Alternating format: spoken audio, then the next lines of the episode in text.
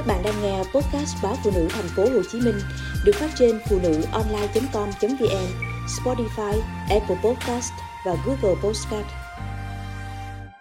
Cuộc đua của chị em bạn dâu Thiếm út tiếu tích thu xếp hành lý Như con thoi vui vẻ chạy qua chạy lại giữa phòng riêng và phòng bố mẹ chồng của Mai. Thiếm út và cha mẹ chồng đang chuẩn bị cho chuyến đi biển một tuần. Mai hỏi có cần phụ gì? Thiếm út vui vẻ. Chị sang giúp bố mẹ đi.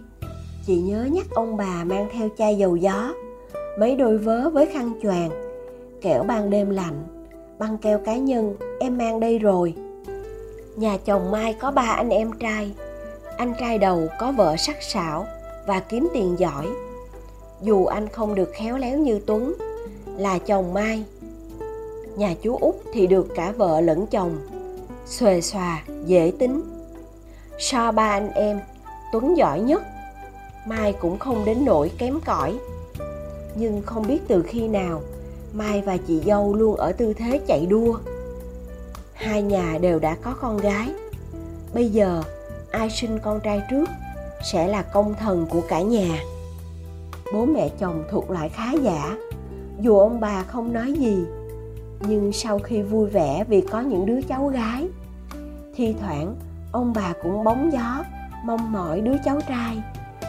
Mẹ chồng còn nói, chẳng cần con của ai, cứ sinh trước là lớn, là đích tôn, tránh cho đứa bé vai vế khó cư xử. Mai biết chị dâu đang rất cố gắng cho chuyện sinh nở. Hôm trước có người thấy chị vào bệnh viện phụ sản. Mai đã thoát tim tưởng chỉ có tin vui.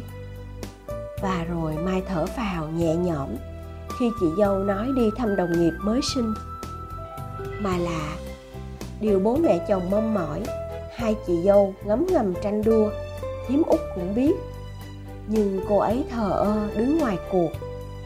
Hai vợ chồng thím út sáng sáng ríu rít ra khỏi nhà, chiều chiều vui vẻ cùng nhau về. Chú út làm bên thiết kế nên không cần phải đến cơ quan nhiều. Thím út làm mảng kinh doanh, nên hay phải đi công tác.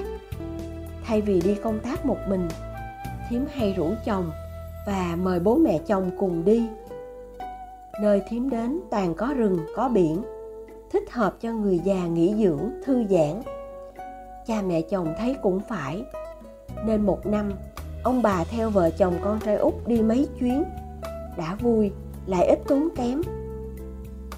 Chiều nay, nghe tin chị dâu mắc căn bệnh khó có thể sinh thêm con. Mai đã thở ra một hơi dài. Mai không biết mình đang chia buồn với anh chị hay đang vui mừng vì loại được đối thủ trong cuộc đua. Thế nhưng, nhìn vẻ buồn bã của chị, lại nhớ gương mặt sáng bừng vui vẻ của em dâu khi nãy, mai lại suy nghĩ mai thấy mình sao xấu xa, rồi thương đứa trẻ trai sẽ là con mình.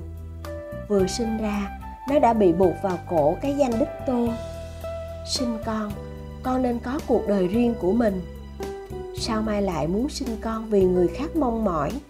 Rồi thằng bé sẽ phải gánh vác trách nhiệm, không hề nhỏ khi đeo tấm biển đích tôn trên cổ.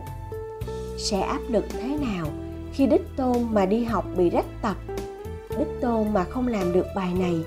Đích tôn mà chưa kể, lỡ đứa trẻ ấy là con gái, con sẽ ra đời trong tiếng thở dài thất vọng của nhiều người. Trong khi con xứng đáng được chờ đón, yêu thương. Mai nói với chị dâu về một phòng khám uy tín mai vừa hỏi được.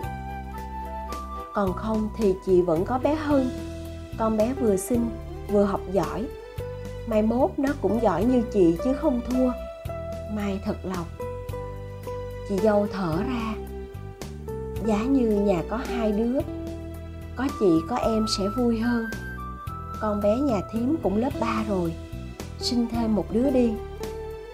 Mai nhìn nụ cười không vơi trên mặt thím út rồi nói, thôi, em từ từ. Em đang học theo vợ chồng thím út. Sống nhàn, sống khỏe thím út ơi, chuyến công tác sau thím cho bố mẹ và nhà chị đi cùng với. Chị dâu, nhà chị đi luôn nhé. Gọi cho cô út nữa. Chưa bao giờ đại gia đình mình đi đâu cùng nhau.